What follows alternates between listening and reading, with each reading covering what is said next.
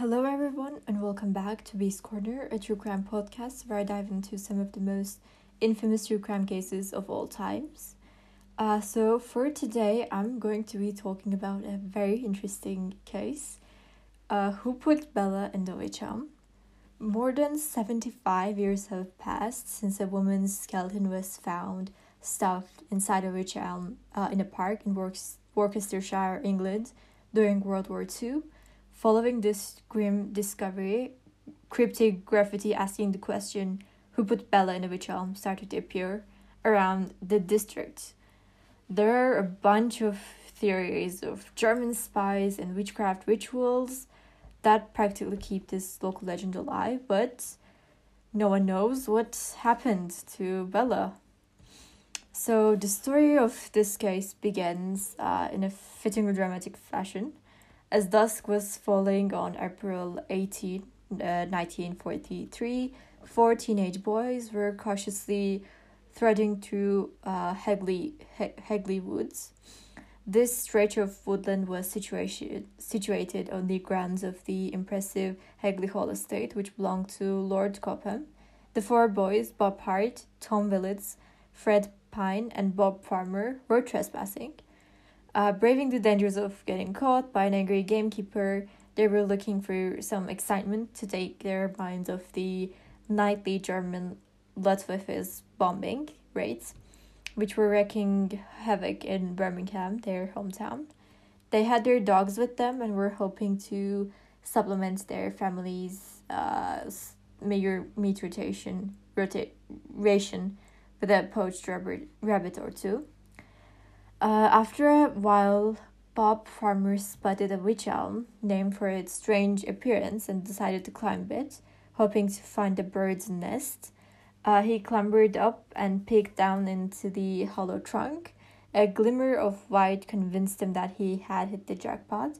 However, the object launched in the middle of the tree was not a bird's nest. Bob pulled it out and found himself staring at a skull whose empty eye sockets seemed to stare right back at him. At first, he thought that the skull was that of an animal, until he noticed clumps of what looked like human hair clinging to it and crooked, uh, crooked teeth uh, protruding from its mouth. Uh, the boys fled the woods, promising each other never to tell a soul about what they had found for fear of getting into trouble.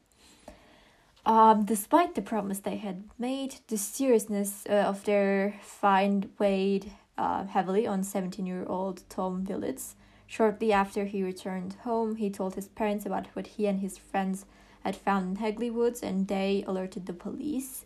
The area was soon cordoned off. Uh, inside the ominous looking tree, they found the woman's skeleton. Disturbingly, her hands were missing, the bones were discovered scattered around the tree.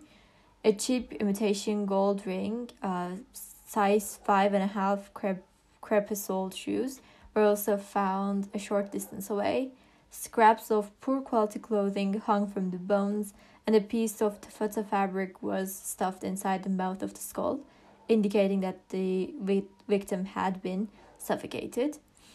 The medical examiner, Professor James Webster, concluded that the woman was around 35 years old, had irregular teeth in her upper jaw, had light brown hair, and was just 5 feet tall, 152 centimeters. He also determined that the woman had given birth to one child in her lifetime and estimated that she had been dead for around 18 months. Um, October 1941, which is the estimated time of death of the woman's skeleton uh, discovered in the wych elm. Professor Webster's findings made him certain that the death of his unknown um, woman was murder. He also concluded that, that the woman had been placed inside the hollow trunk before rigor mortis, which is the stiffening of the muscles following death, had set in. Otherwise, the body would have been too stiff to fit inside the uh, narrow tree trunk. Uh, Professor Webster also maintained that the victim would most likely have been killed close to the spot where she was found. Otherwise, the killer would not have been able to transport her body to the tree, tree before rigor mortis set in. Uh, following the discovery in the wych elm, Worcestershire police contacted every dentist in the area, hoping that one of them would recognize the woman's distinctive protruding teeth. They also traveled through piles of missing persons reports to see if any of them matched the description of the deceased. Uh, neither line of inquiry turned up any leads. The investigation then turned toward the personal effects found at the scene uh, the crepe-sole shoes were traced to the Waterfoot Company, Lancashire, Lanc- Lancashire, and the investigators were able to find the owners of all but six pairs, which had been sold from a market stall in Dudley, a town approximately 18 kilometers away from Birmingham. Uh, the complexity of the investigation caused the trail to become colder with each passing week. The numerous tragedies of war soon distracted public and police's attention from the tree murder riddle. The woman remained unidentified and the case was quietly forgotten about. Then, about six months later, mysterious graffiti began to appear in the area. Uh, in 1943, the first graffiti message basically appeared. The first message written in chalk on the side of a house nearby Old Hill read, Who put Luebella down the wych elm? This was the first time that a name had been connected to the deceased woman. Over the ensuing months, similar messages appeared, all written by the same hand. Gradually, they took on the same word form, who put Bella in the wych elm. Um, the gravity rang, graffiti rang with the implication that somebody knew who killed Bella, but appeals by police to find the artist all proved unsuccessful. In the late 1940s, new messages started to appear asking the same question. Uh, we're not sure if this was the clue or a taunt. The case became a whodunit that ripped the nation. The combination of the mysterious messages and the lack of an identity for the victim prompted some fanciful theories. One notion that surfaced early on in the investigation was that Bella could have been a victim of a black magic ritual. Um, according to anthropologist Professor Margaret Murray, the fact that Bella's hand was severed from her arm and the bones scattered bore similarities to an occult ceremony known as the Hand of Glory. She also concluded that the murder was somehow connected to another case, potentially involving witchcraft, the murder of Charles Walton, who was stabbed and pinned uh, to the ground with his own pitchfork in the nearby village of Lower Quinton uh, developing the theory that witchcraft was involved. It was noted that the plant, belladonna, also known as deadly nightshade, and witch hazel are both widely associated with the occult. And according to local legend, so is Hagley Woods. The fact that Bella was entombed inside the tree rather than being buried was also ind- indicative of a ritualistic slaying, according to Professor Murray, of course. The theory that Bella was executed for some crime against the coven quickly gathered steam and remains a favorite theory even today. Investigators working on the case, however, dismissed the theory, declaring that the bones from Bella's hand had simply been scattered by animal predation. Um, during World War II, several German spies were captured in the UK. As a result, in 1953, the case of Bella and the wych elm attracted a new line of inquiry war espionage. Um, the Wolverhampton Express and Star received a letter from somebody who identified herself only as Anna of Claverley. She uh, claimed to have information on the identity of Bella and was interviewed by journalist Wilfred Byford Jones. According to Anna, Bella was a member of a spy ring, seeking information about the location of munition factories that could then be targeted by Luftwaffe. Anna was later Anna was later identified as Una Mossop, and she alleged alleged that her RAF, RAF pilot husband Jake Mossop had witnessed Bella's death.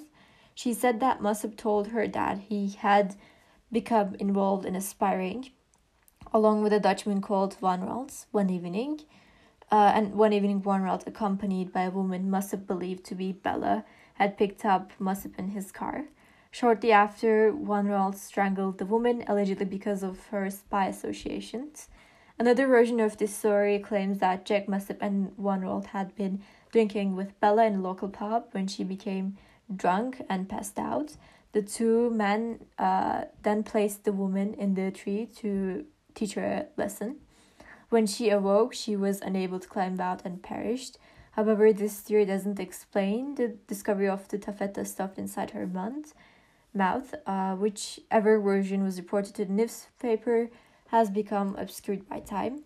But what is known is that Jack must have, must have, Jack must have died in St. George's Hospital uh, before Bella's body was discovered. Uh, allegedly, recurring nightmares of Bella's skull stuff inside the tree ultimately led to his mental breakdown. Uh, Van Ralt was never found, and investigators considered Mossop's testimony, testimony to be nothing more than hearsay from an estranged wife told 12 years after the discovery of Bella. In later years, declassified MI5 files gave some weight on the spy theory. The files revealed information concerning a German spy named Joseph Jacobs, who was captured after breaking his uh, ankle while parachuting into Cambridgeshire in 1941. After Jacobs' arrest, a creased photographer of the glamorous German actress and cabaret singer Clara, Bor- Clara Bauerle was found in his pocket. Jacobs told his interrogators that Bauerle was his lover and that the Third Reich had recruited her as a spy. According to Jacobs, uh, Bauerle had parachuted into the West Midlands in 1941 and disappeared. Uh, could Bauerle have been the woman that Una Mossop had mentioned? Joseph Jacobs was never able to shed any more light into Bauerle's fate as he was executed by firing squad in August 1941 However, it is certain that Claire Bauerle could not have been Bella, for the simplest reason that Bauerle was tall, around 178 meters, whereas Bella was only 152 meters uh, centimeters in height. In addition, in 2016, it was discovered that Clara Bauerle had died in a Berlin hospital uh, in December 1942. Alongside all of these imaginative theories, there was a speculation that Bella may have been someone with a transient lifestyle, a person not easily traced in life, does not particularly missed in death. In August uh, 2014, BBC Radio 4 broadcast uh, a program that suggested that Bella was a prostitute who worked the streets around Hagley Road. According to police files, Bella had disappeared in 1941, which would fit the timeline of events. Local pointed out the fact that gypsies had camped out in the vicinity of Hagley Woods during 1941. Perhaps Bella was one of them and had been killed by a member of her own community. Yet another suggestion was that Bella was a local barmaid who had been killed by an American GI. With no concrete evidence to support them, these various theories ultimately led nowhere. Uh, one straightforward hypothesis is that Bella was a homeless woman with no loved ones to report her missing. Quite simply, she may have been a woman who just fell through the cracks. As the decades passed, the mystery continued to grow. The sinister looking tree, the severed hand, the whispers of witchcraft and espionage have combined to weave this tragic tale of an anonymous woman's murder into a darkly fascinating legend, honestly. And you know, to this day, it still remains unsolved. This case has always been very interesting to me, and I hope you guys enjoyed it. Uh, again, I would like to apologize for mispronouncing any of the words. As you all know, English isn't my first language, so I'm prone to make a few mistakes. Thank you for listening, and I'll see you guys in the next episode.